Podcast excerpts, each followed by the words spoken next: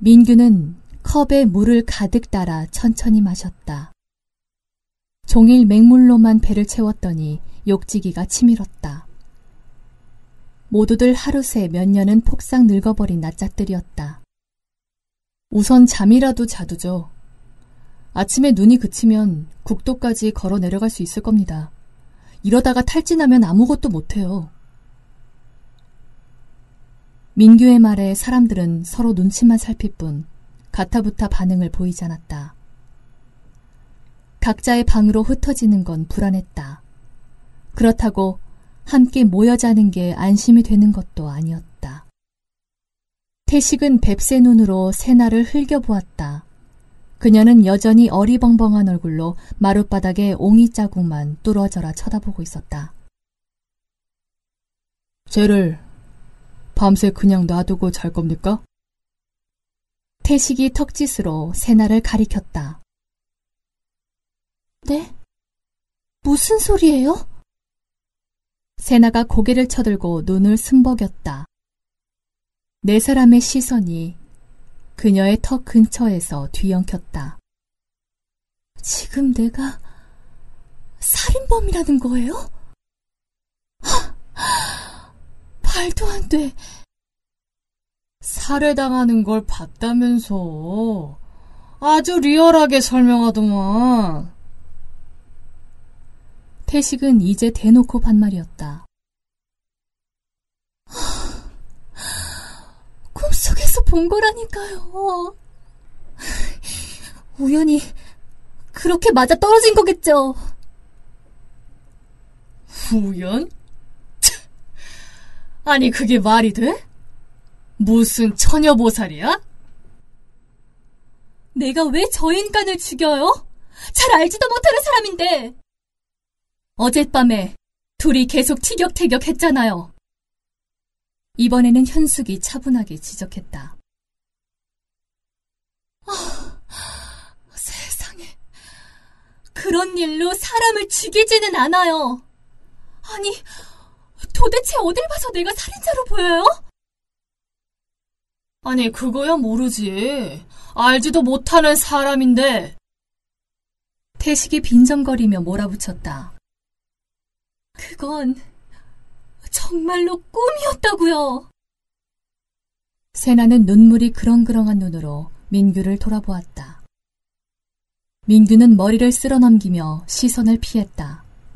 그 역시 세나에 대한 의혹을 쉽게 털어낼 수 없었다.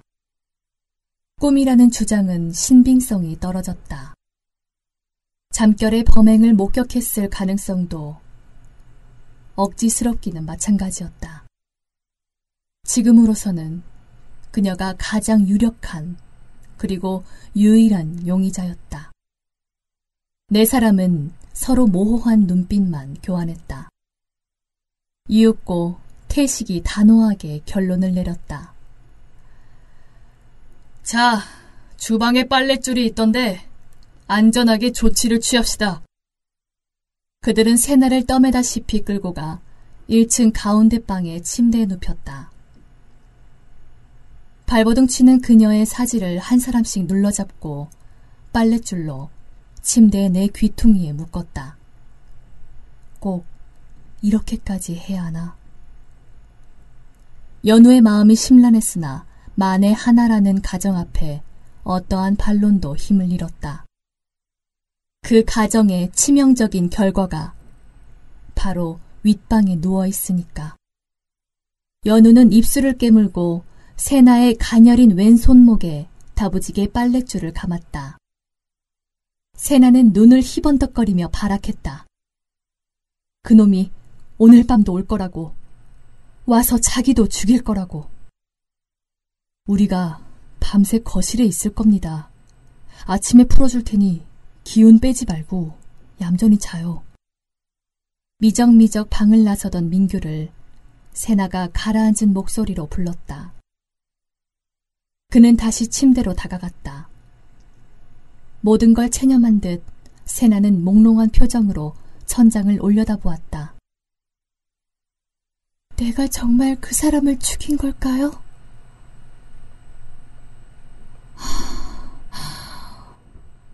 모르겠어요. 술 때문에 정신이 오락가락했어요. 그 사람을 싫었어요. 죽이고 싶도록. 그래도 진짜 죽이겠다는 생각은 없었어요. 추호도 없었을 거예요. 처음엔 꿈이라고 확신했는데 지금은 모르겠어요. 검은 가면은 꿈에서 본 건지 그게 나였는지 민규는 우두커니 서서 넋두리하는 새날을 내려다보았다. 줄에 묶여 사지를 벌리고 있는 모습은 인신 공의를 위해 바쳐진 재물 같았다. 문득 예전에 보았던 영화 킹콩의 한 장면이 떠올랐다. 밀림을 울리는 북소리, 늘어선 횃불, 재단에 묶인 금발 미녀, 혼미한 눈동자, 헝클어진 검은 생머리, 캐시미어 스웨터 아래 수줍게 웅크린 젖가슴, 검은 스타킹에 감싸인 날렵한 종아리, 숲을 헤치며 나타난 거대한 털복숭이 야수. 민규는 고개를 세차게 흔들었다. 무슨 생각을 하는 거야, 이런 때. 이불을 당겨 세나의 턱 밑까지 덮어주고 그는 방을 나왔다. 네 사람은 각자의 방에서 침구를 가져와 거실 내 귀퉁이에 멀찍이 떨어져 자리를 잡았다. 서로 멀거니 건너다 보다가 불을 켜놓은 채 쭈뼛쭈뼛 이불 속으로 파고들었다. 밖에는 여전히 도골은 눈보라가 산장을 휘감아 돌았다. 이따금 누군가 몸을 뒤채는 소리가 확성기라도 달아놓은 것처럼 크게 울렸다. 태식은 베개 대신 자신의 배낭을 베고 누웠다.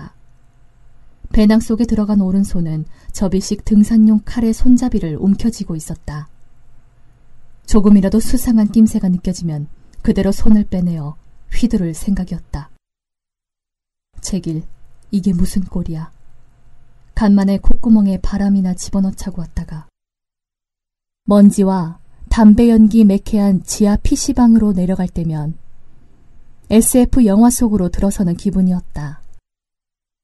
미래도시 빈민가의 마약골.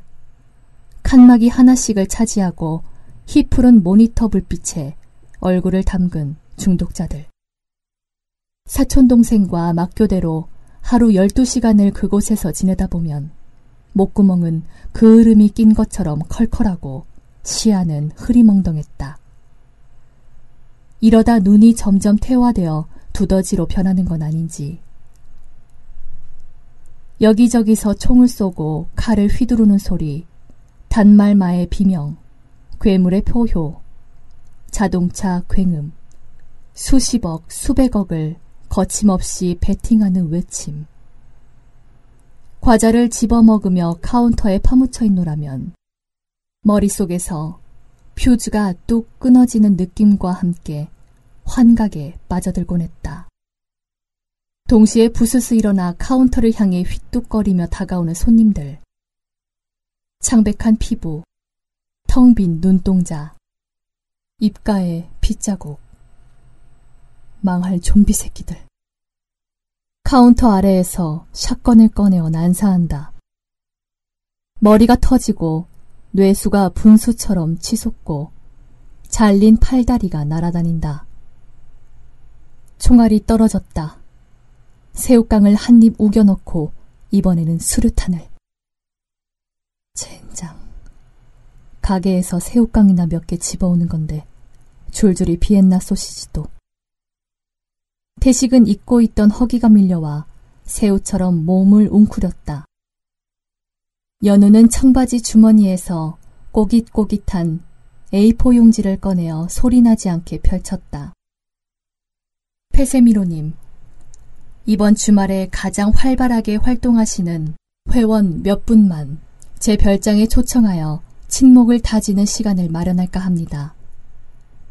홈페이지에 차마 올리지 못한 희귀 자료도 공개하고 재밌는 게임도 준비되어 있으니 꼭 참석해 주시기 바랍니다. 술과 음식은 넉넉히 대접할 테니 몸만 오시면 됩니다. 약도 첨부합니다. 악마. 홈페이지에 차마 올리지 못한 희귀 자료는 기대 이상이었다. 살해당한 시체를 실제로 본 건 난생 처음이었으니까. 그것도 오늘 새벽까지 함께 술을 마시던 사람의 시체를. 2층의 저 몸뚱이는 지금도 조금씩 썩어가고 있겠지. 그러나 정작 그녀의 마음속을 어지럽히는 건 살인사건과 무관한 상념들이었다. 집에 금붕어 밥을 못 줘서 어떡하지. 보일러는 외출에 맞춰놓고 나왔나. 생리대를 사왔어야 하는 건데. 침대에 묶인 유혈랑자는 밤에 화장실에 가고 싶으면 어떡하나. 연우는 소리 죽여 한숨을 내쉬었다. 눈앞의 급박한 위기 상황을 회피하기 위해 필사적으로 하찮은 걱정거리에 매달리는 자신이 한심했다. 그녀는 다시 초대장을 들여다보았다. 게임. 유독 그 단어가 종이 위에서 혼자 꿈틀거렸다. 우리가 묶어놓은 여자애가 진짜 살인범이기를 바랐어.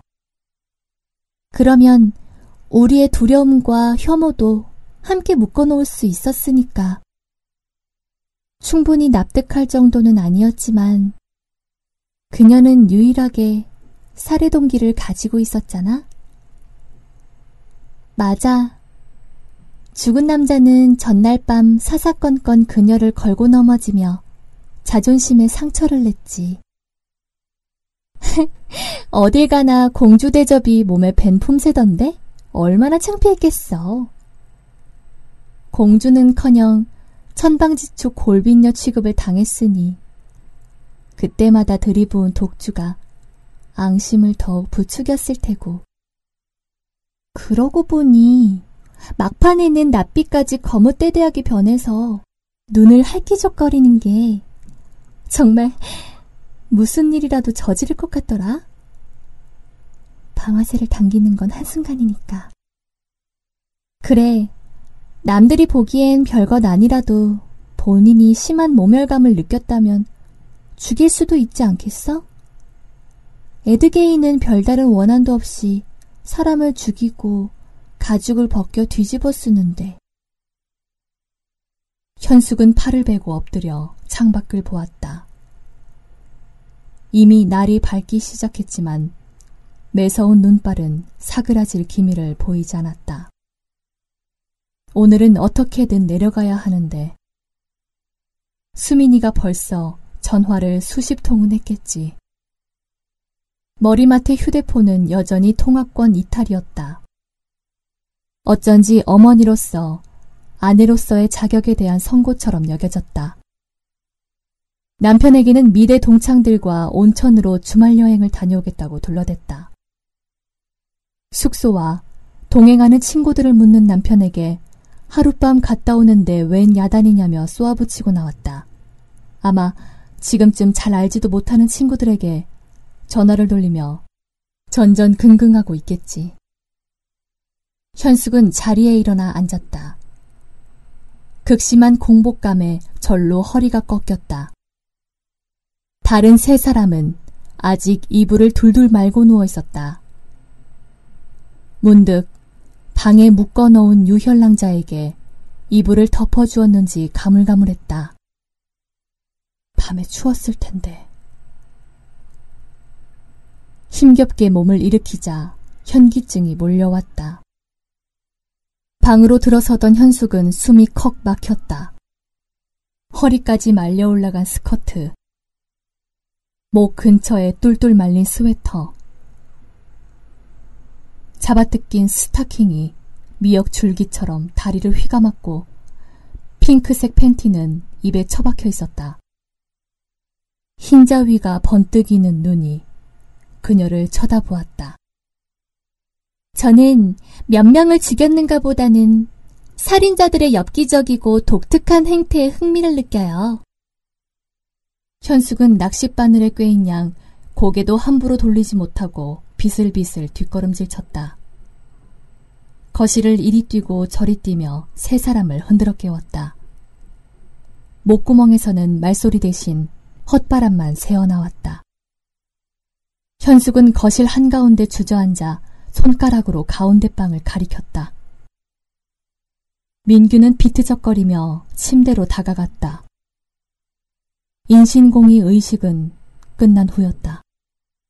손목과 발목에 깊게 팬 찰과 상이 그들에게 저주 섞인 원망을 퍼붓는 것 같았다. 얼굴은 푸릇대대하게 부풀었고 눈 주변에는 혈관이 터져 붉은 반점이 죽은 깨처럼 퍼졌다. 전형적인 질식사의 흔적이었다. 정답을 알려주듯 목에 핸드 프린팅처럼 손자국이 찍혀 있었다.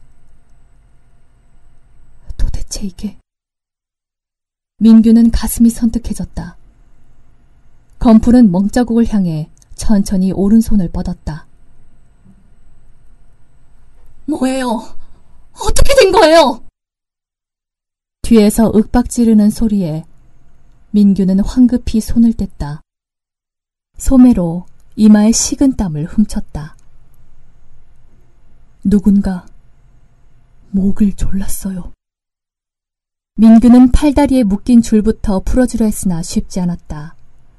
네 사람이 제각각 올가맨 매듭은 엉망으로 꼬여 있었다.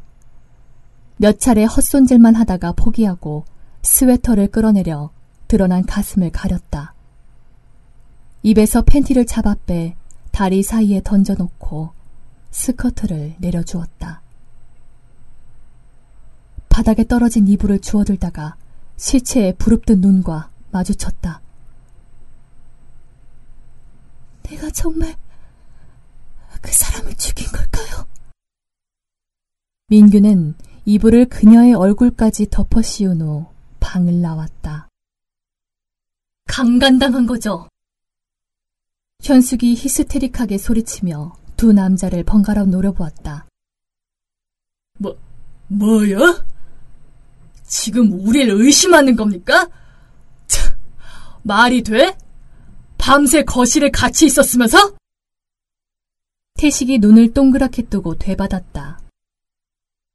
어떻게 알아요? 모두 잠들었는데. 허, 그러는 당신은 모두 잠들었다는 걸 어떻게 알아? 불면증 당신이야말로 밤에 안 자고 뭘 하셨나? 안 자긴 누가 안 자요? 나도 잠들었으니까 하는 소리지. 현숙은 이번에는 민규 쪽으로 고개를 돌렸으나 차마 추궁할 마음은 들지 않았다. 그의 얼굴은 시체보다 더 창백했다. 우리들이 문 밖에 있었는데 어떻게? 민규가 고개를 숙이고 더듬거렸다.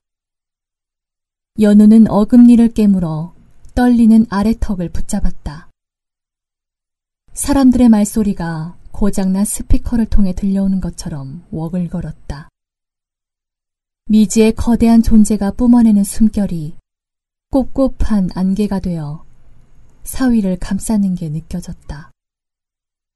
주머니에 손을 집어넣어 악마의 초대장을 말아주고 연우는 기어 들어가는 목소리로 중얼거렸다. 게임이 이미 시작된 거예요.